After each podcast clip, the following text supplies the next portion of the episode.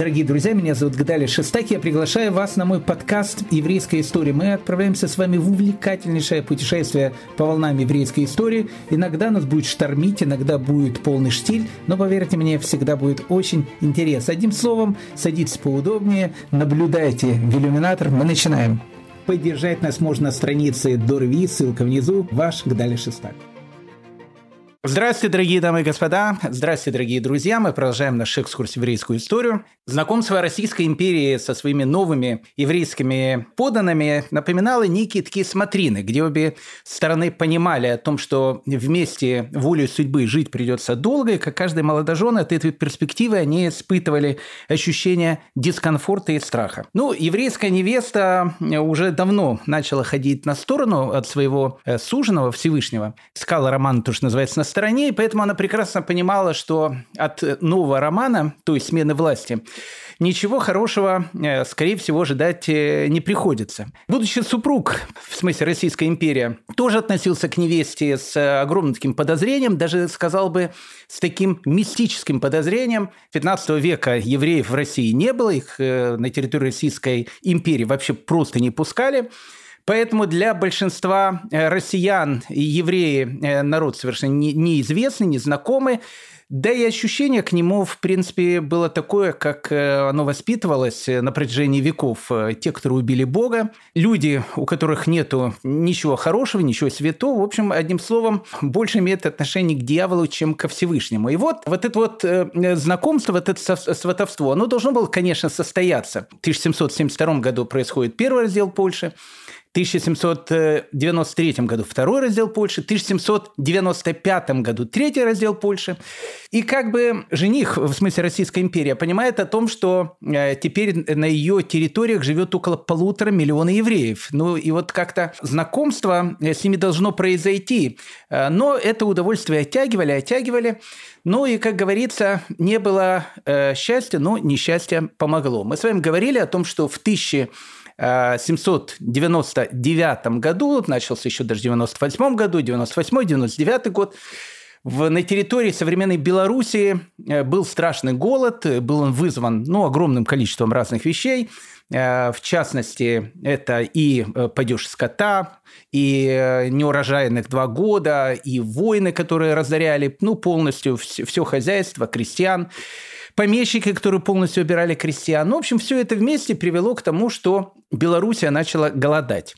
И когда, как мы с вами говорили, сведения об этом дошли до Санкт-Петербурга, Сенат решил, что нужно сделать специальную комиссию, которая проверит, почему в Белоруссии, вновь присоединенной Белоруссии, хотя, опять же, Белоруссия, она часть уже была присоединена в тысяча семьсот семьдесят втором году, но вот окончательно Белоруссия и Литва присоединились уже в тысяча семьсот девяносто пятом году при третьем разделе Польши. Так вот, нужно было понять, вот с чем связан этот голод. Начать Начальником комиссии на месте был избран губернатор Минской губернии. Он собрал совет маршалов, как мы говорили, тогда так называли помещиков, начал опрашивать, из-за чего все это происходит. Ну, было выяснено о том, что, безусловно, неурожайные годы, падеж скота, ну, огромное количество разных причин. Одна из причин, которую сказали местные помещики, вместо того, чтобы сказать о том, что они, как правило, забирают у крестьян зерно и производят из него водку, потому что, как мы говорили, тогда агрономы считали, что с одного килограмма зерна, если его продать, это будет одна цена, ну, не знаю, там, пять рублей, да? А если из килограмма зерна сделать водку, то можно будет получить в два раза больше, десять рублей. Поэтому э, помещики, они обычно зерно отправляли на то, что из него делали водку. Э, от этого они, конечно, богатели. Э, многие помещики вообще не жили в своих поместьях. Ну, и как бы нужно же кого-то винить. И один из пунктов э, бедствия, которое произошло в Беларуси, э, было сказано о том, что евреи они спаивают народ православный, хотя в Белоруссии там был не только народ православный, там был еще и народ католический. Ну, в общем, как бы их, одним словом, спаивают. Сенат, он посмотрел все вот эти перечень причин, которые могли привести к голоду в Белоруссии. Ну и тут, знаете, как сработала красная кнопочка. Там было все-таки же написано «евреи спаивают народ православный». И как-то вот к это сватовство, его все, как я говорил, оттягивали, оттягивали, ну и тут, видимо, всем было понятно о том, что момент истины наступил, поэтому вот как-то знакомиться уже надо, потому что уже, ну, как неудобно выходит, евреи, они уже не первый год живут на территории Российской империи, а Российская империя до сих пор с ними, ну, как бы не наладила контакты, не понимает вообще, что с ними делать, с этими самыми евреями. Ну, как бы черта оседлости уже была к этому моменту, мы уже с вами говорили, евреев не допускали во внутренние губернии, мы объясняли причину, в чем это было, с чем это было связано. Как бы там ни было, в тысяча восьмисотом году, в июне тысяча восьмисотого года, за шестнадцать лет до того, как Гавриил Романович, ну, в смысле Державин, должен был в гроб сойти, благословив Александра Сергеевича, так вот, за шестнадцать лет до схождения в гроб Сенат и император Павел отправляет Державина для того, чтобы он поехал в Беларусь, и то, что называется, как член Сената, разобрался на месте, что там происходит, и в первую очередь ему было поручено вот это вот как бы предварительное сватовство с невестой, то есть еврейским народом, понять, что это, как это, как они живут, и вообще как с ними можно взаимодействовать. Ну, Гавриил Романович, как мы сказали, человек был с таким довольно боевым прошлым. Не случайно он происходил из рода татарских таких военачальников, которых, опять же, приняли православие лет этак за триста до этих событий. Он участвовал в подавлении восстания Пугачева, и, и, конечно, он был поэтом, безусловно, поэтом довольно с такого тяжелого стиля, ну, для современного читателя, наверное, таким же, как Ломоносов. Поэтому того, кого он с гроб, сходя, благословил, писал уже, конечно, совершенно по-другому. Ну, опять же, не суть в этом. Как бы поэтому он был свободно от работы время, а вот в рабочее время он был и военачальником, и сенатором, и потом он был два года министром юстиции, и мы с ним обязательно познакомимся и в этом амплуа также. Гавриил Романович, человек такой жесткий, решительный, приезжает в Белоруссию, свою штаб-квартиру, как мы сказали, сделал в местечке Лиозна. Интересно, да, вот улыбки истории. В местечке Лиозна живет Раф Шнеур Залман Изляд. И там же, недалеко от его дома, Гавриил Романович Державин сделал тоже свою штаб-квартиру для того, чтобы обсуждать и думать, что же делать с Рав Шнеур Залман Изляд и вообще со всем еврейским народом, который стал подданным Российской империи. Державин действовал очень жестко. Ему были даны огромное количество разных полномочий, он э, сделал опекунство над одним польским имением, э, посчитал, что э, помещик неправильно им руководит, у него были полномочия, он мог, там, не знаю, забирать имения, э, мог их там переустраивать, в общем, мог делать все, что угодно для того, чтобы э, не повторился голод, который был. Но первая э, причина, по которой он поехал в Беларусь, конечно, это были евреи. Ну, нужно сказать о том, что Гавриил Романович, который должен был писать о евреях, это, вы знаете, то же самое, что козла, в общем, послали охранять капусту в огороде. Потому что у Гавриила Романовича, как бы насчет евреев, он был очень консервативный, я бы еще сказал, был такой традиционных взглядов, но отношение было традиционное. Гавриил Романович, ну, видел, безусловно, в евреях фигуру совершенно такую демоническую.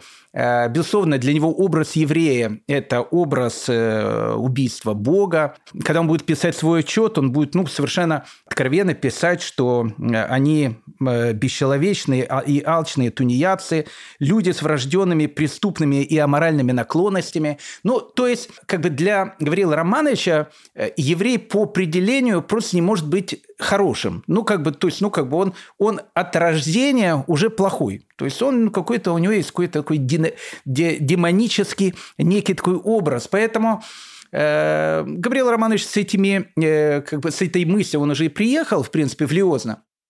Закрыл там сразу шинок, конечно, избил одну еврейскую женщину. Ну, еще раз, помещик. Помещик, который приехал и, в общем, сказал, что сейчас мы тут будем наводить порядок. Ну, как бы так, как он человек был, в принципе, честный, и он понимал о том, что его мысли – это его мысли, но нужно как бы еще с, то, что называется, с людьми поговорить. И он, безусловно, говорит с людьми, в первую очередь он говорит с учениками местной иезуитской коллегии. Ну, понятно, что ученики местной иезуитской коллегии Гавриила Романовича могли рассказать еще много разных вещей о том, что евреи не только аморальные от рождения, но то, что они и кровь там попивают иногда, и гости их крадут, и вообще, в принципе, иезуитская коллегия в Польше, точнее, это была Литва, ну, какая разница, в Речи Посполитой. Как мы сказали, болеть вот этой вот антисемитской болезнью католическая церковь в Речи Посполитой начала поздно, поэтому как бы многие вот эти вот средневековые штаммы у нее еще были довольно сильными. Поэтому, в принципе, Гавриил Романович от иезуитов получил, ну, в принципе, информацию, которую он хотел, в общем, как бы подтвердил свою точку зрения. С евреями толком он, в принципе, не встречался, но так как, в принципе, как он читал, он все понял, он пишет такую большую записку, которая называется «Мнение сенатора Державина об отвращении в Беларуси недостатка хлебного, обуздание корыстных помыслов евреев и об их преобразовании». Ну, вот тут самое важное было обуздание корыстных помыслов евреев, потому что помыслы евреев, они, понятно, для Гавриила Романовича всегда корыстные. Ну, и самое главное, нужно было понять, как вот их обуздать. В записке, в которой еще раз он пишет о том, что евреи по определению уже с рождения, еще раз, люди алчные, бессовестные, имеющие аморальные наклонности, склонности, богоубийцы. Ну, в общем, как бы все это в записке было написано, понятно. Но после такого длительного иезуитского вступления в записке было восемьдесят восемь пунктов, которые сенатор Гавриил Романович Державин предлагал, ну, в общем, как бы применить к евреям для того, чтобы их обуздать. Ну, один из первых пунктов заключался в том, что у евреев нужно, ну, как бы полностью отменить их самоуправление. Поэтому нужно полностью распустить кагалы, ну, то есть, как бы орган еврейского самоуправления.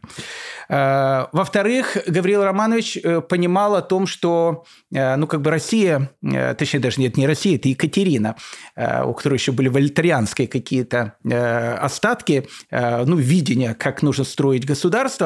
Как мы говорили, евреи в России в тысяча семьсот семьдесят втором году, когда они, опять же, после первого раздела Польши стали гражданами России, в частности, вот Белоруссия, и главным еврейским городом тогда на протяжении, наверное, двадцати пяти лет был город Шклов, мы вернемся еще к этому городу. Но вот Екатерина, допустим, она дала евреям право, что если они живут в городах, что они могут избираться в местные муниципалитеты. То есть она сказала о том, что магдебургское право, которое действует в городах, там действовали муниципалитеты, то есть еврей может быть избран в управление городом.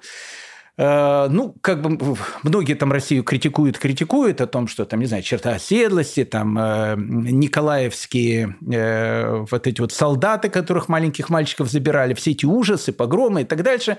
Все это, безусловно, конечно, будет, но э, нужно сказать, что в тысяча семьсот семьдесят втором году нигде в Европе, э, в принципе, э, евреи не могли быть избраны членами муниципалитета. Но, может быть, в Амстердаме. И то... Я не думаю тоже, что они могли быть членами муниципалитета, они могли быть там очень влиятельными людьми, но управлять городом. Поэтому у евреев, в принципе, были, как бы их, может, никто и не избирал, но право такое было. Ну, Гавриил Романович, который считает о том, что, в принципе, богоубийцам прав никаких вообще давать не нужно. Поэтому одним из, опять же, первых пунктов, значит, надо, в общем, ликвидировать кагал, лишить евреев права переизбираться. И вообще он считал, евреев нужно куда-то выгнать из Беларуси. Ну, как бы Гавриил Романович евреев бы вообще куда-то выгнал. Но так как, ну, почти полтора миллиона человек, ну, просто так не выгонишь. Поэтому у него была некая такая идея. Вот у России появились новые территории, там Новороссия. Он считал, что вот евреев нужно туда, куда-то вот туда, в Новороссию, пускай они там сидят, и, в общем, поменьше то, что называется, мусолят глаза. Он считал, что евреев нужно вообще русифицировать. И, как бы, ну, это единственная вещь, которую он считал и видел. Поэтому он говорил так, что дети... Они должны учиться в школе до двенадцати лет, в еврейской. После двенадцати лет отправлять их в русскую школу, учить русским предметам, основам православия и так дальше. Ну, и, в общем, в принципе, ну, через какое-то время, ну, как бы дети как бы сольются с обществом, и, ну, в общем, и, и проблем, может быть, как таковой не будет. Так как это была основная идея Гавриила Романовича, еще раз, он бы, если ему дали, дали бы волю, просто выгнал. Но так как выгонять было невозможно, поэтому он считал, что единственный метод, которым можно справиться с этими богоубийцами, это вот как бы их ассимилировать, чтобы они перестали быть евреями. Нужно отменить еврейскую одежду. Причем еврейская одежда, как я сказал, это такая улыбка история, даже не просто улыбка, а такая гримаса история. На протяжении, ну, огромного количества лет, с тринадцатого века, когда евреям там делали эти опознавательные знаки, там, там желтые кружки, красные кружки, витали вообще, они постоянно меняли шапки, красные, желтые, там, в общем, ну, какие угодно. Только чтобы, не дай бог, еврей не был, не был похож на... ну, обычного крестьянина, который там живет.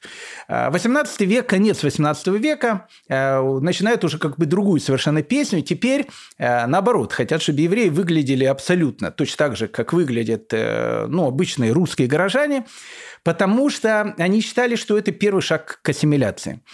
Ну и Гавриил Романович, еще раз, так как он был еще человеком очень жестким, говорит о том, что нужно запретить ввоз вообще книг еврейских из-за границы, а все книги, которые евреи будут печатать на территории России, Российской империи, их нужно проверять, должна быть очень жесткая цензура. Ну, в общем, чтобы там ничего такого религиозного не было. И евреи, в общем, как бы со временем ассимилируются, и, в общем, как бы вопрос будет сам по себе закрыт. Ну, Гавриил Романович написал этот огромный-огромный свой отчет. Как бы его, его-то, в принципе, с этим послали. Отдал этот отчет Сенату.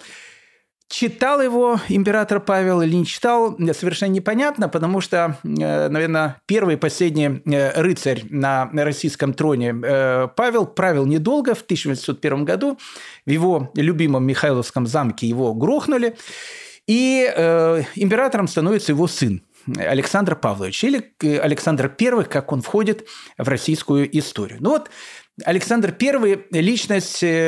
Ну, безусловно, замечательная. Ну, вот в полном смысле этого слова. Он был молодым, внук Екатерины. Екатерина к нему, кстати, очень хорошо относилась, к Александру. Полная противоположность его брата Николая, который был человеком таких очень консервативных взглядов. Ну, и с Николаевской эпохой мы с вами, безусловно, познакомимся. И это будет один из самых, наверное, страшных периодов вообще еврейской истории. Именно вот правление Николая Первого. Но Александр, вот его брат Александр, опять же, сын Павла, который становится императором, он был таким человеком, который хотел не то, что называется, пробить окно в Европу. В России уже окно в Европу пробил Петр Первый. Он хотел как бы в России сделать какие-то реформы, сделать ее такой европейской страной, дать там больше свобод. И, ну, как бы не случайно его правой рукой на протяжении, ну, первых лет его правления становится такой тоже не менее замечательный человек, которого звали Михаил Спиранский. Это были, ну, вот это была эпоха реформаторства. Михаил Спиранский – это вот был такой реформатор, который хотел, ну, действительно сделать в России какие-то, ну, совершенно такие необычные реформы, чтобы она стала действительно с большой буквы настоящей такой европейской страной, с какими-то демократическими понятиями, которые, которые там могли быть. И вот Александр в первый год своего правления, он был, ну, такого типа, то есть он был человеком, который действительно хотел что-то изменить.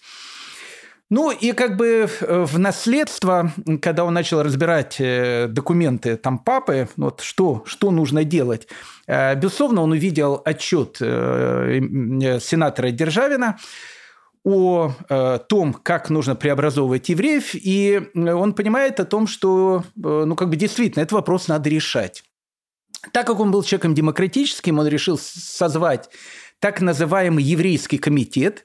Вот этот еврейский комитет, который будет действовать в тысяча восемьсот третьем — тысяча восемьсот четвёртом году, у него будет там три заседания этого комитета. Последнее заседание, оно будет вообще в тысяча восемьсот двенадцатом году. То, то есть он как бы будет действовать довольно долго. Вот еврейский комитет, который собирает при российском правительстве, это вот действительно было, были те самые смотрины, когда Александр понимает о том, что, ну, как бы, Гавриил Романович, опять же, человек старой гвардии, его взгляды, Александр, совершенно другие, еще раз, он совершенно, как бы, смотрит в будущее, он более человек такой западный, и он понимает о том, что еврейскую проблему решать нужно, евреев очень много, живут они очень бедно, ну, и как-то нужно делать так, чтобы им было хорошо, и, в общем, и Российской империи было хорошо, поэтому собирается вот этот самый еврейский комитет. Вот первое разбирательство о том, что делать с евреями в истории, в истории России. В еврейский комитет входят люди известные, ну, в первую очередь входит эксперт по еврейским делам, нами уже знакомый Гавриил Романович Державин, в те времена он был министром юстиции, входит граф Кочубей, человек тоже таких, ну, довольно таких демократических, ну, скажем так, свободомысленных таких взглядов, он был тогда министром внутренних дел. Безусловно, туда входит Михаил Спиранский, человек, как я сказал, совершенно необычный, который очень влиял на Александра. Входит граф Зубов и входит два польских аристократа, Адам Чарторийский и Северин Потоцкий. Ну, в общем, комитет начинает свои заседания, но Александр, который очень интересовался работой этого комитета, и который искренне, ну вот я вполне серьезно говорю, искренне хотел... ну, как-то разобраться с этими вопросами и понять, в общем, как сделать так, чтобы, в общем, и Российской империи было хорошо, и евреям было хорошо. Вот на первых этапах мысли, я думаю, у него были именно такие. Поэтому Александр, он говорит о том, что, знаете, это будет неправильно, если в еврейском комитете, ну, как бы не будет каких-то представителей еврейского народа. Поэтому он скажет, что нужно взять известных, в честности, и просвещенных евреев, как он написал, и, в общем, как бы найти таких евреев и, в общем, включить их в этот совет, чтобы они как бы тоже заседали в этом совете и тоже как бы говорили свою точку зрения, как они считают сделать так, чтобы евреям было хорошо, и, в общем, как бы и Российской империи от евреев было тоже хорошо. Ну, когда возник вопрос, кого включать в еврейский комитет, первое предложение, кстати, дал сам Гавриил Романович. И Гавриил Романович посоветовал э, включить такого человека, которого звали Нота Ноткин. Мы э, с этим человеком э, уже с вами знакомы. Э, сейчас еще раз напомним немножко о Ноте Ноткине. И не случайно он посоветовал Ноту Ноткину, потому что э, Нота Ноткин э, еще при правлении Павла в тысяча семьсот девяносто седьмом году в принципе, тоже написал некий проект видения, что нужно сделать для того, чтобы как-то вот это сватовство между Российской империей и еврейским народом прошло, ну, в общем, как бы очень-очень гладко. В тысяча семьсот девяносто седьмом году он написал некую такую свою идею генерал-прокурору Алексею Куракину, это вот глава Сената, в которой вот он описывал свои идеи, что нужно сделать для того, чтобы э, как бы, э, ну, в общем, сделать так, чтобы евреи, еврейский народ, э, как новые граждане Российской империи, э, как-то более плавно вошли в новую имперскую жизнь. Э, перед тем, как мы посмотрим идеи, которые выдвигал Нота Ноткин, э, давайте напомним, опять же, два-три слова про него. Мы с вами говорили о том, что он родился в Могилеве еще во времена Речи Посполитой. Потом он приехал в Шклов, и в Шклове, Шклов, он с тысяча семьсот семьдесят второго года уже часть Российской империи, он становится очень богатым человеком. Вот, наверное, я думаю, что вот два таких известных человека – это Цейтлин, Рафи Шуот Цейтлин, о котором мы говорили, еще раз будем говорить еще сегодня, и, наверное, Раф Нота Ноткин. Вот это ну, ну, два таких самых богатых еврея, которые тогда, наверное, были в Российской империи. И Нота Ноткин, и Шуот Цейтлин, они были в очень хороших отношениях с графом Потемкиным. Потемкин, опять же, не буду сейчас это повторять, мы уже говорили с вами в свое время, он, я не скажу, что он был юдофилом, но он как бы тепло относился к евреям и интересовался какими-то вещами, связанными с еврейским образом жизни. С Раф Йешуа Цейтлиным он, можно сказать, практически дружил, ну, не побоюсь этого слова. И Нота Ноткина он тоже хорошо очень знал, плюс Нота Ноткин это был человек, который, ну, которого действительно очень уважали, потому что когда была русско-турецкая война, он вложил ну, практически все свои деньги в, в помощь армии, и ну, как бы он мог потерять абсолютно все это, это все прекрасно понимали. Но, несмотря на это, он вот, вот самоотверженно помогал российской армии. И когда закончилась русско-турецкая война, ну, скажем так, к нему отношение в России было очень-очень уважительное.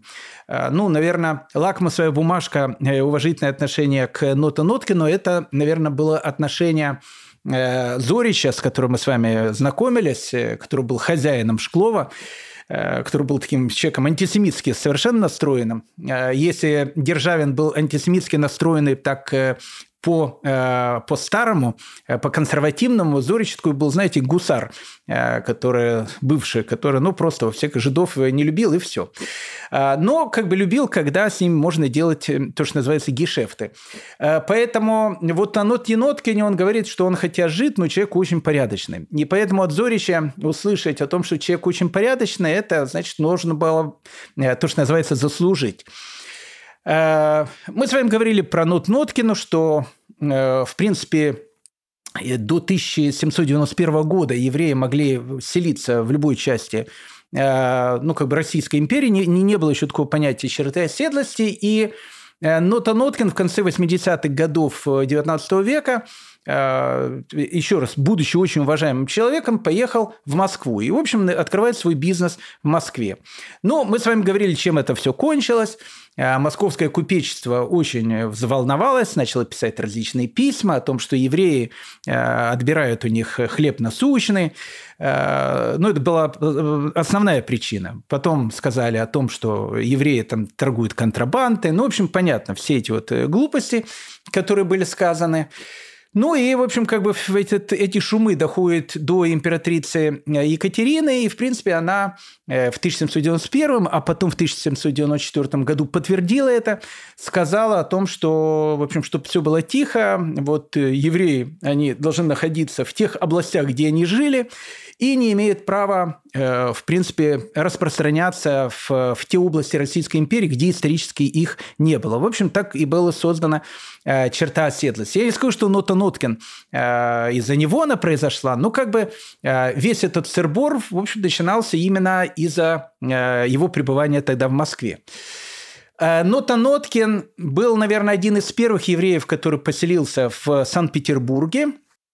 И хотя Санкт-Петербург, опять же, находился вне черты оседлости, это был совершенно имперский город, но так как, еще раз, Нота Ноткин был человек необыкновенно уважаемый в русском обществе, ему разрешили жить в Санкт-Петербурге. И, в принципе, ну, не побоюсь этого сказать, о том, что именно Нота Ноткин был основоположником вообще еврейской общины в Сан- Санкт-Петербурге.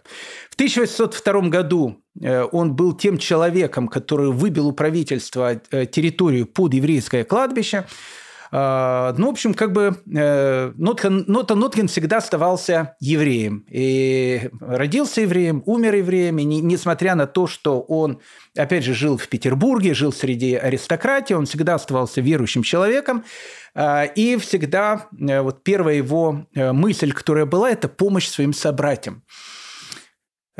Безусловно, очень благородный человек, Нота Ноткин. Вот в тысяча семьсот девяносто седьмом году он, как я сказал, пишет такое письмо генерал-прокурору Сената Алексею Куракину, в котором он дает предложение, как он считает, нужно сделать так, чтобы, в общем, всем было хорошо. Но о том, чтобы эти смотрины прошли, ну, в общем, под знаком плюса. Его идеи были, ну, на самом деле... идеи очень здравые и очень прогрессивные. Ну, первое, что он э, просит, он говорит о том, что э, еврейским купцам нужно разрешить въезд во внутренние губернии э, для того, чтобы они там могли торговать. И, и он говорил о том, что, ну, если даже они там не будут жить, но как минимум э, разрешить им туда приезжать для торговли, приезжать в столичные города, потому что, ну, тем самым российская экономика, она будет как бы развиваться, потому что глупо евреев закрывать на той территории, на которой они живут, и, в общем, закрывать от них огромное количество рынка, который был в России.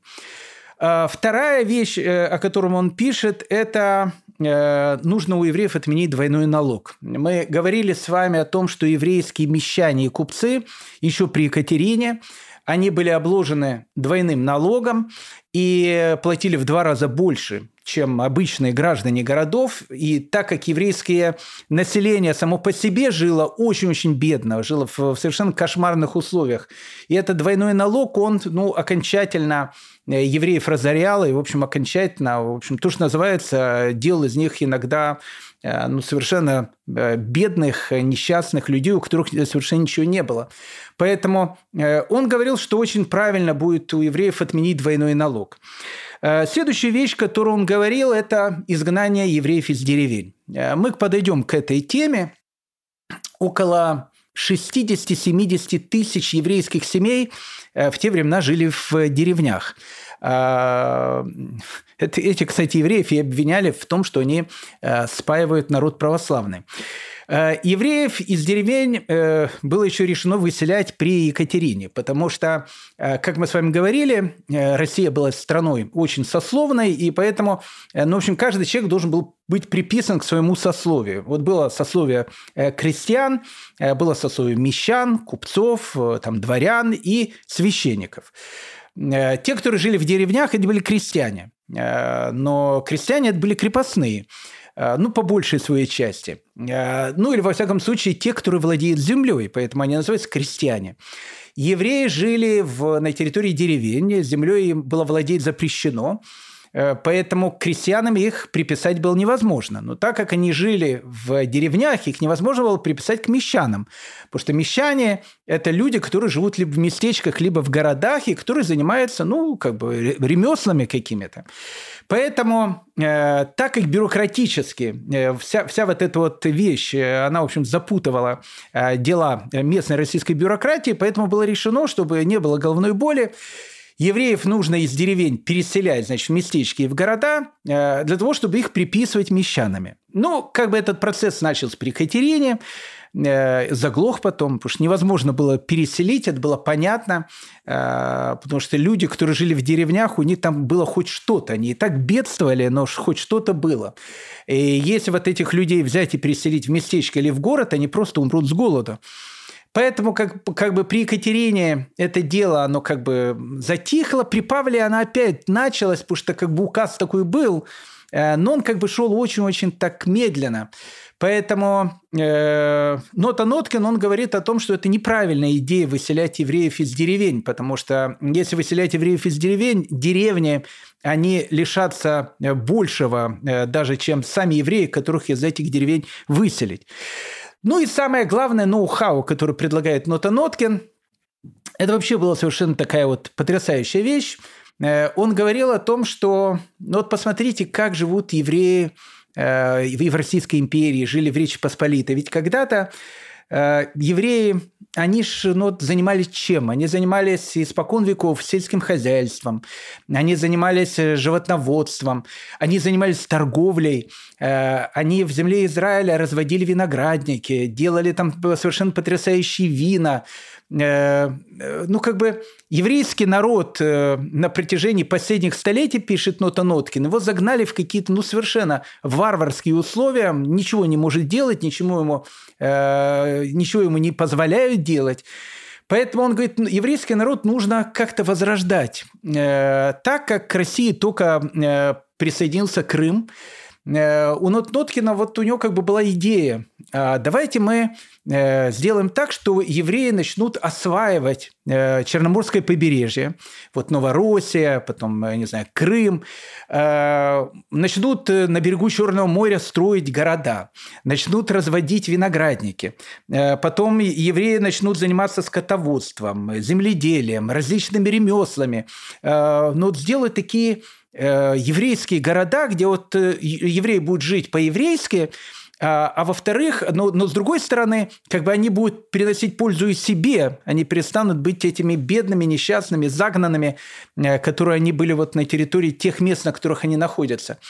Плюс еще вот он видел образ еврея, вот это евреи Ливорно, итальянского. Вот они живут на берегу моря, они имеют там все права, у них там огромное количество разного бизнеса, они занимаются торговлей, это люди очень уважаемые. Вот он видел в, в России сделать, в Крыму и в Новороссии этот самый итальянский вариант.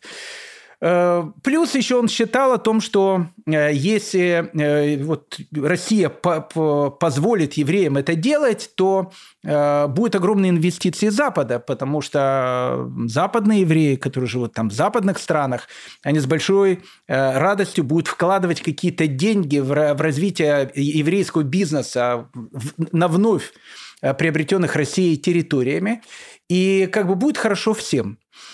Ну, идея, может быть, была немножко фантастическая, потому что, ну, как бы взять все еврейское население, которое на протяжении последних веков ему запрещалось заниматься абсолютно всем. И человеку, который никогда не видел моря, никогда не занимался сельским хозяйством и, и так дальше, взять, посадить на берег моря со словами «давайте тут делать второе Ливорно», может, это была фантастика. Но, опять же, Нотаноткин, он предлагает и говорит о том, что для того, чтобы евреи на это пошли, допустим, их нужно на два-три года освободить, к примеру, от налогов. Государство должно вложить какие-то деньги, чтобы, ну, чтобы евреям было интересно заниматься этими вещами. Ну, то есть, как бы, скажем так, идея сама по себе была очень-очень такая интересная. Но Сенат на эту идею никак не ответил. Павел Первый, непонятно, почему, тоже не ответил. Это было за четыре года до его смерти. Но, в общем, как бы Нотаноткин на свою инициативу ответа не получил. И вот сейчас вот новая комиссия.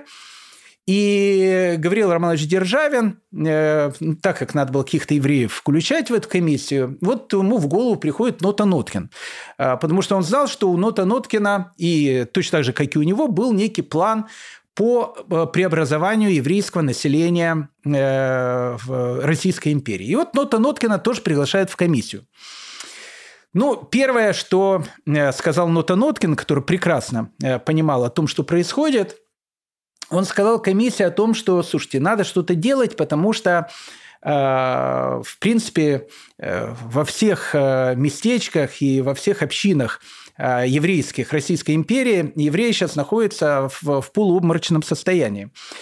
Понятно, почему полуобморочное состояние, потому что до евреев доходил слух о том, что правительство пытается как-то улучшить их жизнь, а улучшение жизни евреев, оно всегда очень плохо, плохо заканчивалось для еврейской общины. И они с ужасом смотрели о том, что может произойти. Потому что с Гавриилом Романовичем уже многие познакомились. Он там один из главных заправил был этой комиссии. Поэтому, скажем так, еврейский народ находился в состоянии страха о том, что там происходит в столице. Поэтому Нотаноткин, который прекрасно знал то, что называется, то, что происходит на местах, он одной из первых вещей говорит комиссии, что, слушайте, ребят, надо как-то сделать так, чтобы успокоить еврейское население. И э, граф Кочубей, опять же, министр внутренних дел, он пишет специальную такую директиву, рассылает ее губернаторам э, всех тех губерний, где живут евреи, для того, чтобы евреям э, рассказать и, в общем, как бы пояснить им о том, что на самом деле плохое им никто не, не, в общем, не желает, а наоборот, новое правительство желает им только добра, и, в общем, как бы, скажем так, не посоветовавшись с ними, правительство ничего не будет предпринимать. Ну, как бы еврейское население, оно, наверное, немножко успокоилось. Ну, когда начинает работать комиссия, Нота Ноткин понимает о том, что, ну, как бы время прошло, и, наверное, вот идея заселения Черноморского побережья евреями, сделать из России Черноморской вторую Италию, он понимает, что, скорее всего, это не получится. Поэтому он в тысяча восемьсот третьем году, вот когда начинает действовать этот комитет, пишет свое новое видение, как э, сделать так, чтобы ну, вот, евреи они бо- б- б- быстрее как бы, вошли э, именно в экономическую жизнь Российской империи и, в общем, и как-то помочь еврейскому населению, которое действительно тогда нищенствовало. Э, ну, во-первых, он начинает свою записку словами о том, что, в принципе, евреи не имеют никакого нравственного изъяна. Ну, в принципе, с этого началась записка Державина. И евреи не менее моральные люди, чем Гавриил Романович, а может быть, более даже моральные люди, чем Гавриил Романович. Он пишет в записке подробно о том, что евреи не имеют никакого, никакой вины и никакой связи с тем, что в Беларуси был голод и что крестьянам очень плохо. Наоборот, он пишет о том, что евреи, которые являются там, арендаторами в этих деревнях, ну, они имеют, они имеют вот эти вот шинки. Это правда. Но водку продавать им как бы дают сами помещики. Поэтому если уберешь евреев, на их место станут христиане и будут продавать еще дороже, и спиваться будет еще больше. Поэтому вопрос тут не в евреев, а вопрос тут в самих крестьянах, их в их жизни, в которой вот они находятся. Во-вторых, он пишет о том, что э, евреи, без евреев крестьяне в деревнях им будет тоже очень сложно, потому что евреи покупали, им было разрешено покупать у э, крестьян, э, но ту продукцию, которую они производили. Э, в принципе, э, так как крестьяне были крепостными, людьми подневольными, они не могли просто так разъезжать по российским там, рынкам, э, продавать свою продукцию. Поэтому, как правило, у них было два выхода. Либо продавать помещику втридорога, либо продавать евреям, которые находились рядом, которые закупали у них эту продукцию намного дешевле, чем это делал помещик. Поэтому э, как бы крестьянам э, было выгодно, что с ними рядом жили евреи. Ну и третья вещь, самая главная. Евреи, э, они были теми людьми, которые в, в эти все мои села, деревни, ну, привозили какие-то, э, ну, какие-то, в общем, э, продукты, не то что продукты питания, какие-то предметы. Ну, вот где можно было там бедному крестьянину купить, не знаю, там какую-то расческу, какое-то зеркало или еще какие-то предметы. Из деревень, как правило, они не выезжали. Помещик на них плевал с пятого этажа. Поэтому евреи были, наверное, единственные люди, которые открывали какие-то там лавочки. И без этих лавочек просто крестьяне ничего бы не смогли по себе просто приобрести. И Нота Ноткин, он это описывает, и он говорит о том, что, ну, как бы взять сейчас, расстелить там сто, сто пятьдесят, двести тысяч человек, там э, около семьдесят тысяч семей, э, я думаю, что это намного больше, чем сто пятьдесят и двести тысяч человек. Семьи-то были большие в те времена. Но вот их расселить, и дальше что будет? Вот они пойдут жить в местечки и в города. У них не будет ничего, ни где жить, ничем заниматься. В местечках и городах евреи так бедствуют. Ну, и, и еще в местечки и города там двести, триста, четыреста тысяч э, совершенно ну, бомжеватых придут евреев. Ну, действительно бомжеватых, у них нет ничего. То есть, если их выгнать с деревни, у них не будет абсолютно ничего. Будет ли у государства деньги как-то адаптировать этих евреев? Он сказал, я очень сомневаюсь в этом, поэтому это полная глупость. И он выдвигает еще одну идею. Черноборская идея у него выходит на второй план. Он говорит о том, что вот посмотрите, что происходит в Западной Европе. В Западной Европе начинается эпоха индустриализации. Ну, то есть, ну, как бы э, начинают придумывать первые машины, открывают какие-то первые фабрики. Э, вот эта индустриализация, это эпоха капитализма, э, которая, может быть, еще не наступила, но которая вот-вот уже, э, ну, предтеча вот этого всякого всего капитализма, она уже есть в Европе, а где-то она уже на- начинает и э, наступать. Поэтому он, он говорил о том, что самое правильное Российской империи вступить в эту эпоху не последними, а тоже одними из первых. Поэтому он говорит, что если в еврейских местечках открывать фабрики и делать евреев ну, вот, фабричными и работниками, и хозяинами фабрик, ну, на это нужно, конечно, субсидирование. Какое-то субсидирование, чтобы открывать эти фабрики, то тогда можно обеспечить евреев, большое количество евреев работой, и для России это будет очень хорошо. Ну, как-то, опять же, эту идею восприняли мимо ушей, но некоторые из положений, которые написал Нота Ноткин, они потом тоже войдут, ну, вот в окончательное решение, которое будет давать комиссия.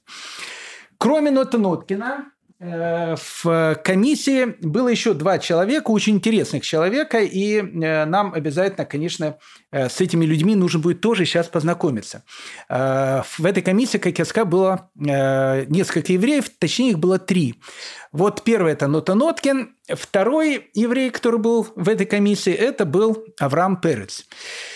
Ну, Авраам Перец, человек, он, ну, действительно... такое, о котором можно писать романы. Это будут трагические романы, безусловно, но где-то, может быть, с шекспировскими страстями. Совершенно потрясающая история Авраама Переца. Ну, Авраам Перец, он родился в местечке, которое называлось Любартово в тысяча семьсот семьдесят первом году. Это Люблинское воеводство. Ну, то есть, он родился, грубо говоря, на территории... Я не знаю, Любартово – это, наверное, сейчас территория Западной Украины. Тогда, безусловно, это была Польша. Родился он в семье раввина. Его папа был главным раввином Любартова. С детства он был... ну, необыкновенно даровитым таким мальчиком, и, в общем, и запоминал все с листа, говорят, читал там лист, и тут же каждое слово там запоминал. Ну, в общем, все перспективы у него были для того, чтобы стать каким-то там раввином, ученым. Ну, в общем, как бы талантливый ребенок Авраам Перец. У Авраама Переца был родной дядя, и этот родной дядя был главным раввином э, Берлина, его звали Гиршлебель. Гиршлебель был э, человеком тоже очень-очень авторитетным, у него есть несколько э, своих э, как бы даже работ, посвященных еврейскому законодательству, Раш, Раф Гиршлебель. Э, тогда он был главным раввином очень непростого города Берлина, потому что Берлин... в плане ну вот, еврейской ассимиляции был, наверное, один из самых страшных тогда городов для еврейской истории. Но мы о нем чуть позже поговорим. Поэтому вот Авраам Перец, он, ну, так получилось, что он большую часть времени, наверное, проводил не в Любартове, в своем местечке, а у дяди в Берлине, у его дяди Гиршлебеля. Ну, и, в принципе, там он и познакомился с совершенно необычным таким человеком. Ну, совершенно необычный человек. Мы о нем говорили. Я вот, знаете, многократно говорю, что пускай Голливуд возьмет меня... ну, не знаю, тем человеком, который будет э, какие-то идеи давать. Вот, вот у меня есть сразу идея сериала, э, потому что э, он встречает человека, которого зовут Раф Иешуа Цейтлин. Э, мы еще раз о нем говорили, но для того, чтобы понять этот масштаб, понимаете, э, вот э, Раф Иешуа Цейтлин, он э, живет в, в Шклове. То есть я сказал, помните, что было два самых богатых еврея тогда в Российской империи. Это был Нота Ноткин, с которым мы познакомились, и Раф Иешуа Цейтлин.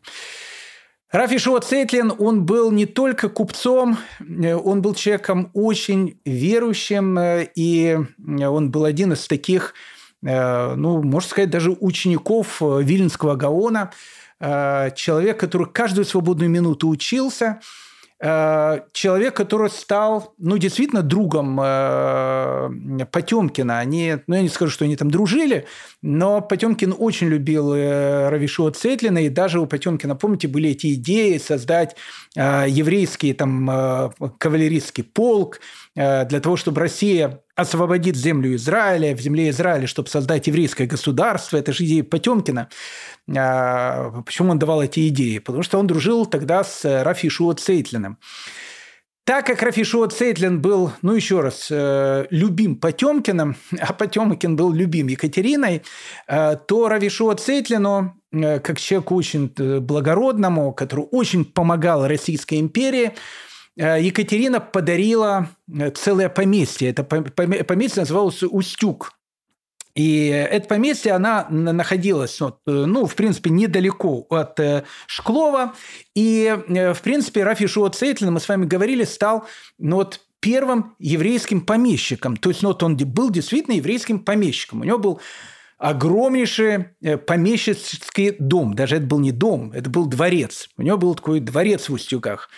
У него было огромное, по, огромное поместье. В этом огромном поместье было огромное количество крестьян. То есть, ну, как бы, э, вот э, Раф Йешуа Цейтлин, он был, наверное, первым человеком, который стал, ну, действительно русским помещиком, и не, не, не только каким-то, знаете, э, таким бедным э, помещиком типа Обломова, а, а он был действительно человеком, который был очень богатым помещиком.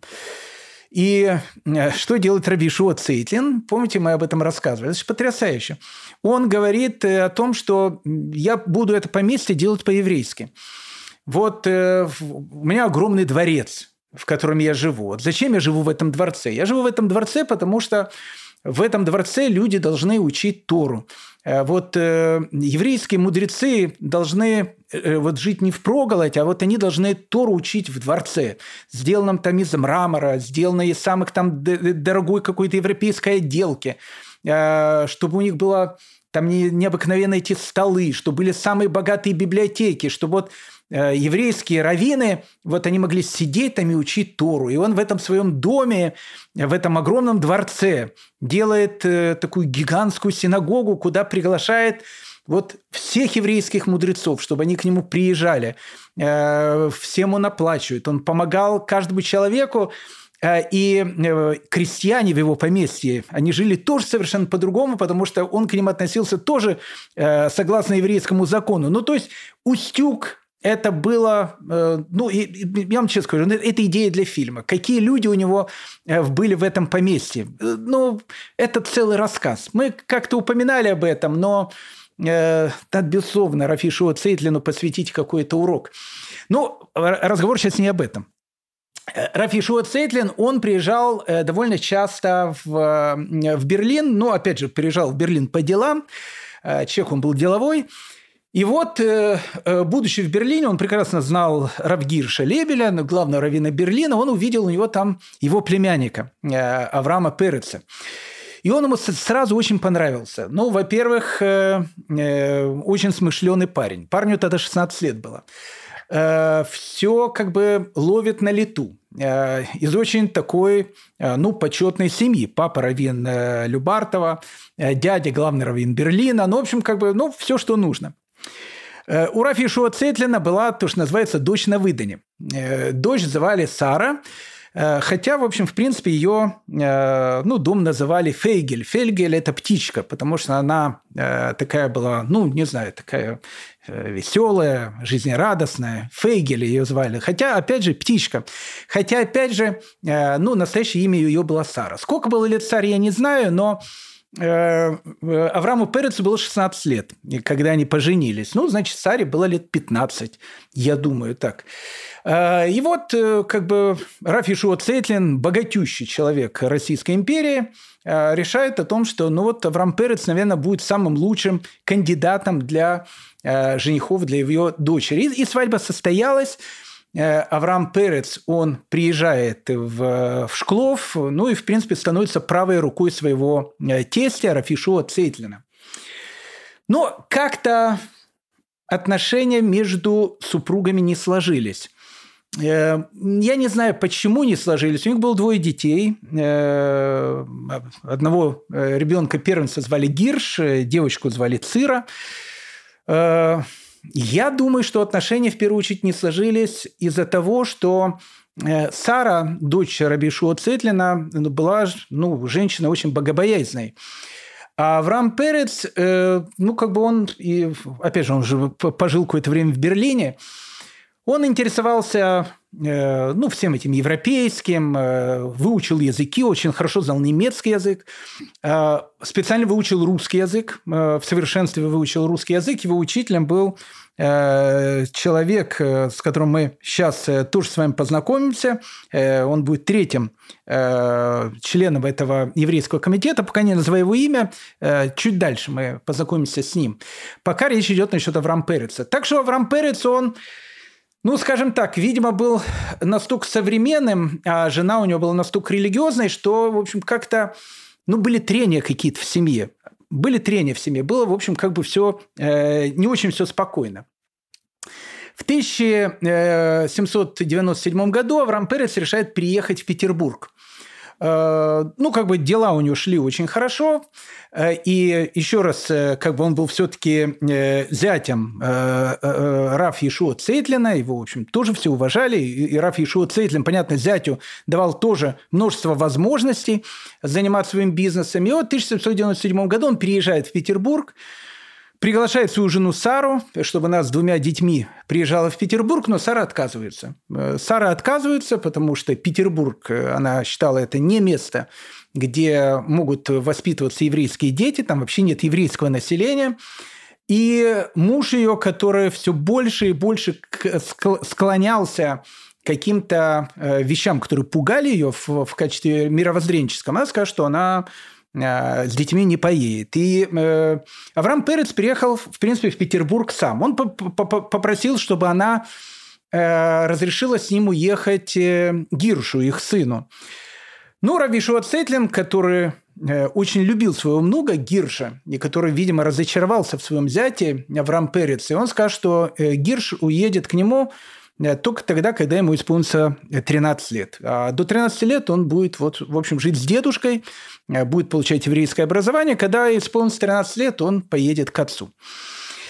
Ну, э, Рав Авраам Перец, э, ну, становится таким... Видимо, он человеком был, во-первых, очень компанейским. Но об этом нужно сказать, и э, от этого как бы э, у него не уберешь. Он был человеком очень богатым. Он занялся тем, что он стал подрядчиком по корабельстроению в Крыму. Более того, он был тем человеком, который разрабатывал добычу соли тоже в Крыму. И, в принципе, ну, огромное количество российской соли оно шло через руки Авраам Переца. Поэтому в Петербурге э, и при Переце, и после Переца существовала такая, знаете, как поговорка, ну, как анекдот. Они говорили, у нас есть соль с перцем. Э, соль с перцем имелось в виду, что соль, которую Перец, э, в общем, доставляет в Санкт-Петербург. Он стал человеком очень богатым, очень богатым и очень таким... влиятельным. У него был свой дом э, на углу Невского и Большой Морской. Сейчас в этом доме находится кинотеатр «Баррикадный». Ну, во всяком случае, находился. Сейчас не знаю, есть такой кинотеатр или нет. Э, но когда-то он там находился. Если нас слушают наши э, слушатели из Петербурга, они обязательно это нам напишут. Э, так вот, э, вот этот дом э, Авраама Переца, э, в этом доме он принимал всю петербургскую знать.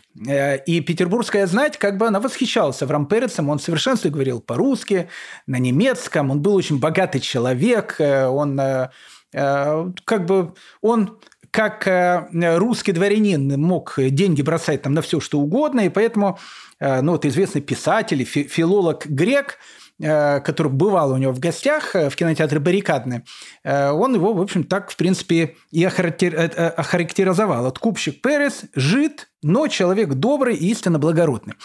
Что само по себе, как думал, видимо, писатель и филолог Грек, бывает довольно нечасто. Еще одна вещь, которая была у Авраам Переца, почему он вступил в этот еврейский комитет, он очень дружил с Михаилом Спиранским. А Михаил Спиранский, как я сказал, это человек, который генерировал все те вот новые либеральные идеи, которые были у Александра Первого. Они очень дружили. Спиранский какое-то время э, жил в доме у Авраам Переца, и поэтому... Ну, в принципе, когда э, появилось мнение, кого включить в этот еврейский комитет, Державин посоветовал Нота Ноткину, а Спиранский, который тоже член этого комитета, безусловно, посоветовал своего хорошего друга Авраама Переца.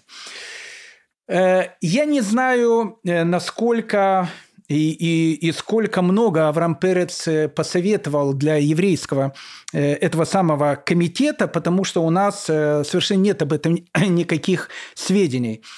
А, ну, дальнейшая жизнь Авраама Переца, она очень интересная. Помните, мы с вами прошлый урок э, начали со слов, э, какая может быть связь между Альтер-Ребе, Рав Шнеур Залманом Изляд и восстанием декабристов. Мы вопрос задали, но на вопрос не ответили. Вот сейчас вот мы как раз на него ответим. Когда сыну Авраам Переца Гиршу исполнилось тринадцать лет, его, в общем, нужно было отправлять в Петербург, потому что такой был договор с Рави Шуа Цейтлиным и с его женой Сарой. Ну, нужно понять о том, что... Его сын Гирш, который, опять же, Рав Йешуа Цейтлин очень любил, наверное, один из его любимейших внуков был, он жил в Устюге, и он занимался с ну, таким замечательнейшим человеком, которого звали Рав Менахем Мендель, Мендель Лефин. Рав Менахем Мендель Лефин, мы тоже, наверное, говорили об этом человеке, он жил в Устюге, как и многие гениальные люди, они жили у Рав Йешуа Цейтлина, опять же, всех их приглашал в этот дворец, что они там учились. Он был автором книги, которая называется «Хешбон а-нефеш». То есть «Хешбон а-нефеш» – это… Сейчас в голову мне не приходит, как перевести, не счет души, а отчет… Ну, в общем… Душевная самооценка человека. То есть, когда человек, он постоянно э, делает хешбонг, постоянно делает расчет, душевный расчет. Вот, когда постоянно делает некий расчет того, вот как он живет. Книга была совершенно гениальная. Э, она была написана, знаете, по образцу книги, которую в свое время написал Франклин. У него тоже вот этот был метод. И там этот метод франклинский используется, о том, что человек, он должен совершенствовать черты своего характера и каждый день записывать, вести там определенные записи. Книга прекрасная, кстати, она переведена на русский язык, ее можно, я уверен, где-то достать, почитать, книга потрясающая. Она произвела огромное влияние на историю российского еврейства, особенно на движение «Мусар», потому что но по всей Российской империи, знаете, создавались кружки людей, которые изучали эту книгу «Хешбон а-нефеш». Это книга по мусару, по еврейской этике, книга, которая поэтапно учит человека, как делать так, чтобы он воспитывал свои моральные качества и духовно возвышался. Вот такой замечательный человек, Рав Менахем Мендель Лефин, он был... Ученик, он был учителем вот этого самого Гирша, сына Рав Йешуа Цейтлина. Ну и, соответственно, когда ему исполнилось тринадцать лет, его нужно было отправить в Петербург. Ну и его отправляют со своим учителем, Рав Менахем Менделем Лефином. Когда он приезжает к отцу, отец его ведет совершенно такой вот петербургский, не скажу, что разгульный, но совершенно такой петербургский образ жизни. Рав Менахем Мендель Лефин побыл в этом кинотеатре «Баррикадное» меньше месяца. После этого Авраам Перец его отправляет в Шклов обратно и говорит, что для его сына нужен другой учитель. Он берет швейцарского учителя, которого звали Лоран. Ну и, конечно, Лоран Гирша, которого Авраам Перец постоянно называет Гриша, потому что Гирш как-то не очень как бы звучит, Гриша, Гриша Перец, Григорий Перец, он, в общем, начинает учиться у этого Лорана. Ну, чему он учится у Лорана? Понятно, чему. Лоран его учит вольтерианским каким-то идеям, Лоран его учит, в общем, всему, чему угодно, но только никаким вещам, не связанных с еврейским образом жизни. В тысяча восемьсот двенадцатом году, когда была война, Авраам Перец вложил, ну, практически, не практически, все свое состояние для снабжения российской армии. Правительство не выплатило этот долг, он полностью разорился. Более того, то, что называется, пошел с молотка. Его все имение было продано за полтора миллиона рублей, что в те времена, я не знаю, там, соответственно, может, миллиардов современному. Ну, какие-то гигантские деньги. Денег у него уже практически не было, он уже не жил в кинотеатре «Баррикадный», потому что его продали, в общем, с молотка, потому что он полностью разорился, правительство его разорило. Ну и в благодарность, видно, этому в тысяча восемьсот тринадцатом году Авраам Перец, ну, видно, сделал тот шаг, которым все должно было закончиться, он перешел в лютеранство. Перешел в лютеранство, в первую очередь, из-за любви к Каролине де Ламбор, которая была сама либо католичка, либо лютеранка. Скорее всего, лютеранкой она была, понятно. Она была намного моложе его. И, в общем, как бы, то, что называется, бес в ребро. И, в общем, Авраам Перец принимает христианство, лютеранство, женится на Каролине де Ламбор. У них, кстати, было девять детей, четыре сына, пять дочерей. Ну и, кстати, Авраам Перец умирает в тысяча шестьсот тридцать третьем году, причем умирает в бедности. Вот такая вот судьба зятя Раф Йешуа Цейтлина, вот этого необычного человека. А Гриша Перец, вот он как раз и будет иметь эту связь. Потому что Гриша Перец, он тоже принимает христианство, понятно, как и его папа. Он становится... У них, у них, кстати, уже было дворянское достоинство. И Гриша Перец, Григорий Перец, после войны, в двадцатые годы, он очень сближается с декабристами, он становится один из декабристов. Причем таким, очень таким активным декабристом. И когда было вот декабристское восстание и начинается следствие, Григорий Перец, как один из активных участников декабристского восстания, он был помещен в те казематы Петропавловской крепости, которые, опять же, сейчас снесли, их уже сейчас нету. Но в этих же самых казематах э, в тысяча семьсот девяносто восьмом году и в тысяча восемьсот первом году э, как раз и сидел Раф Шнеур Залман Изляд.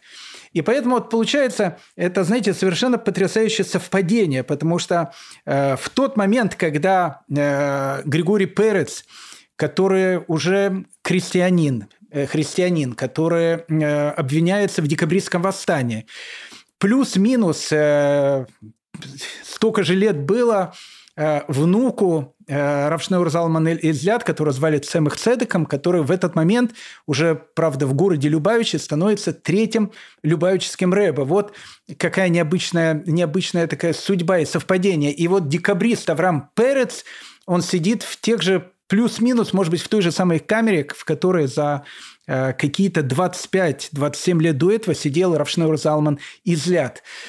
Опять же, жизнь его была очень трагическая, его, понятно, ссылают в ссылку, как всех декабристов, но у него было очень много различных потомков, которые были, безусловно, дворянами, род Перцев такой был, людьми, которые уже не, не имели никакую связь, к сожалению, с еврейским народом. Вот трагическая судьба Авраам Перец. Третьим человеком, который входит в этот комитет, был не менее такой, ну, я бы сказал бы, необычный человек. Человека, которого посоветовал Авраам Перец, потому что, в принципе, этот человек был его протеже, его учитель русского языка, человек, которого звали Ягуда Лейб Невахович. Ягуда Лейб Невахович был тоже таким необычным таким товарищем. Родился он в городе Летичево. Летичев, он находится недалеко от города Меджибуш, ну, вот совсем рядом с городом Меджибуш. Будучи еще молодым человеком, он был очень умным человеком, поэтому его женили на дочери очень богатого такого еврейского помещика. Надеялись, что у него тоже будет какая-то раввинская карьера, но он пошел не по раввинской карьере.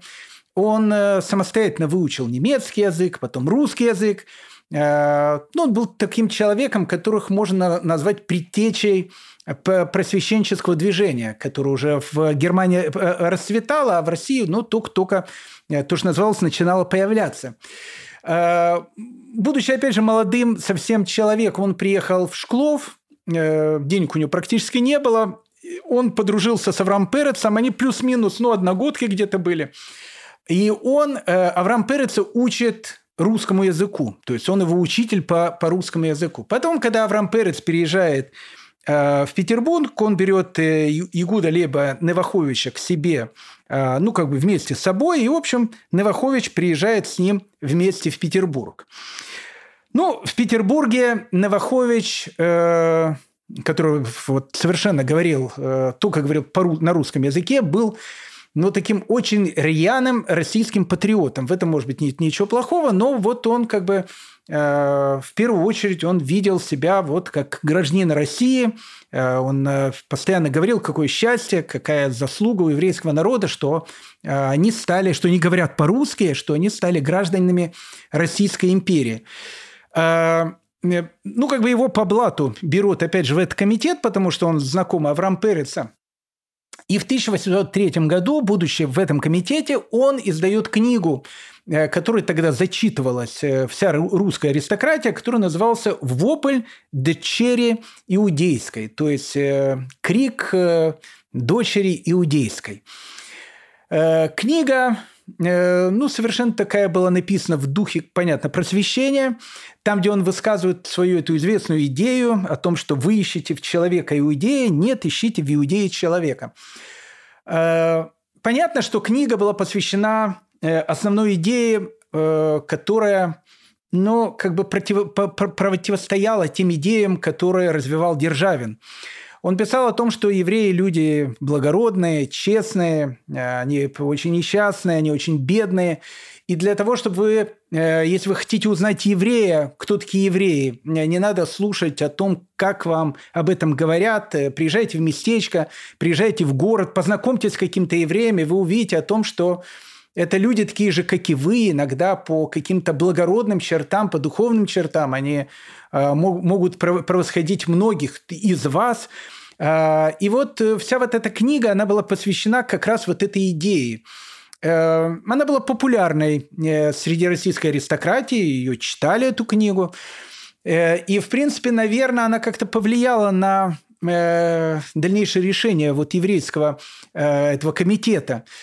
Но Ягуда Лейб Новохович, он, в принципе, э, ну, как бы, э, он не, не только становится человеком, который написал вот эту вот книгу, он становится человеком, который и э, становится, наверное, первым в России э, литератором, потому что э, Ягуда Лейб Новохович э, пишет такую пьесу, э, которая называется «Сулиоты» или «Спартанцы восемнадцатого века». Он становится драматургом. Она, кстати, была поставлена в Имперском э, Петербургском театре. Он был модный очень драматург. Но и, в общем, как бы человек абсолютно просвещенный. И поэтому, когда в тысяча восемьсот шестом году э, он также переходит в лютеранство, э, это на многих произвело, конечно, отрезвляющий такой эффект, потому что, ну, скажем так, многие люди, которые были близки к нему и очень уважали его за его, как бы, и вот философские воззрения и так дальше, они испугались этих всех идей, потому что, ну, человек, который написал э, за три года до этого «Вопль дочери иудейской», казалось, ну, он, он, он так точно, то, что называется, не предаст. Но он предал, и в тысяча восемьсот шестом году э, он переходит, опять же, в лютеранство. Э, потом его карьера... Она, кстати, шла вверх, он стал довольно богатым человеком. В отличие от Переца, он жизнь закончил богатым человеком. Один из его сыновей был, кстати, создателем первого такой русского журнала, который назывался «Ералаш». Потом журнал, который мы все знаем с детства, он как раз вот взял оттуда это название «Ералаш». Поэтому «Ералаш» придумал сын Новоховича. А вот дочка Новоховича, которую звали Эмилия Новохович, у нее тоже была интересная такая судьба. Она родилась, понятно, в еврейской семье, но была крещеной. И Эмилия Новохович, она выходит замуж за дворянина, за мелкого такого помещика, которого звали Илья Иванович Мечников. Ну и она становится, соответственно, Эмилией Мечниковой. Вот у Эмилии Мечниковой рождается сын, которого тоже звали Ильей, и, соответственно, это Илья Мечников, лауреат Нобелевской премии тысяча девятьсот восьмого года, один из самых ну, гениальных и великих российских ученых. Илья Мечников по национальности и алахическим был евреем, потому что его мама Эмилия Новохович как раз была дочкой э, Ягуда Лейба Новоховича, который, опять же, заседал в этом самом комитете. Вот такая вот э, запутанная э, история, вот такая вот необычная судьба. Э, ну, опять же, времени остается мало, а рассказать надо много, потому что тут сейчас самое такое интересное начинает, ну, буквально два-три слова на затравку, э, и будем заканчивать. Э, в тысяча восемьсот четвёртом году комитет, он как бы решает, ну, тут он заседал два года, выслушал там разные точки зрения, и как бы они решают, что вот нужно написать окончательный вердикт еврейского комитета о том, что же все-таки делать все время в России, вот как сделать так, чтобы сближение произошло безболезненно и, ну, как бы наилучшим способом для обоих претендентов, ну, или как бы суженых, как мы их назвали. Отчет тысяча восемьсот четвёртого года начинается с такой справки о том, что евреи живут в тринадцати губерниях Российской империи, живут они в пяти литовских, литовско-белорусских губерниях, в пяти украинских губерниях и в трех новороссийских губерниях. В принципе, много очень вещей, которые были написаны в, в этом э, решении этого комитета тысяча восемьсот четвёртого года, они были действительно такими демократические. Э, но как бы, э, как, мы, как мы потом поймем, очень опасные. Ну, во-первых, э, говорилось о том, что э, еврейским купцам и еврейским фабрикантам, вот если евреи будут заниматься ну, вот, фабричным бизнесом или будут купцами, они будут платить обычный налог, то есть не будут платить двойной налог, и им будет разрешено приезжать во внутренние губернии, даже в столицы, для того, чтобы, в принципе, там вести свою торговлю. Кагалы, они не были закрыты, ну, как бы они занимались теперь исключительно делами религиозными общины, и кагал, и городской раввин должен был избираться один раз в три года и должен был иметь как бы, подтверждение губернатора. То есть губернатор должен был как бы, подтверждать те кандидатуры, которые должны были идти на должность и раввина, и, в общем, как бы членов кагала. Но во всех этих вещах, которые там были... Да, евреям разрешалось учиться в гимназиях, евреям разрешалось учиться в университетах, в принципе, евреи могли быть членами муниципалитетов. Все это, в общем, как бы сохранялось. Но там было несколько таких вещей очень опасных. Но первая опасная вещь, там было написано о том, что до первого января тысяча восемьсот восьмого года ни в одной деревне и ни в одном селе не должно остаться ни одного еврея. То есть им давалось, в принципе, три с половиной года на то, чтобы полностью переселиться из деревень в местечки и в города, потому что считалось, что евреи не могут жить в деревнях. То есть с этим старым спором они решили поставить точку. И понятно, что двести-триста тысяч евреев, в принципе, обрекались на голодную смерть. Это, это было все понятно. Но они должны были, опять же, туда переселиться до первого января.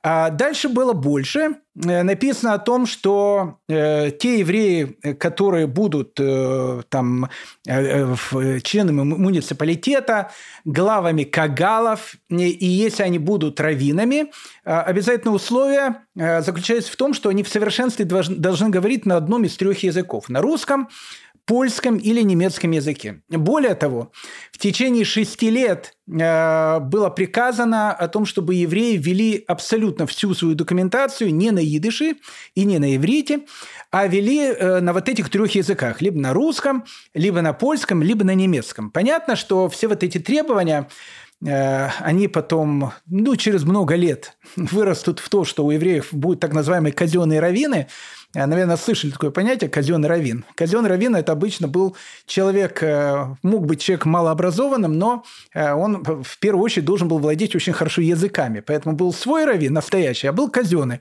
который вот все, в общем, как бы записывал. Он как бы был на самом деле раввином, а настоящий раввин, он как бы был формально государственно не раввином, а был для евреев только раввином. Но это будет чуть позже. Но вот э, часть указа, которая говорила э, о том, что евреи до первого января тысяча девятьсот восьмого года должны э, переселиться в, в, в поселение, э, уйти из сел и деревень, переселиться в города и местечки, это, понятно, грозило катастрофой.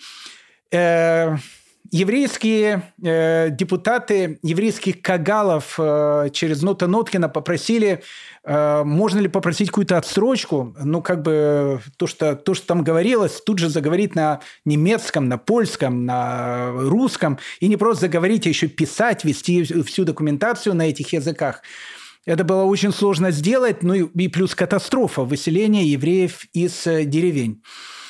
Но тут, как говорится, опять же, не было бы счастья, но несчастье, в принципе, несчастье действительно помогло. Все шло к тому, что евреев будут выселять из местечек, евреи к этому относились, точнее, из деревень, евреи к этому относились с огромным страхом. Но тут во всех газетах начали писать страшную новость о том, что в тысяча восемьсот шестом году э, император Наполеон рассылает по всей Европе письма, э, которых евреев он э, призывает, чтобы они приехали в Париж и участвовали в Синедрионе, вновь созданном. Э, это произвело, конечно, эффект разорвавшейся бомбы. Э, православный синод э, объявляет э, Наполеона чуть ли не, анти, не, не антихристом. И говорит, что создает он тот самый синод, который в свое время убил нашего Бога.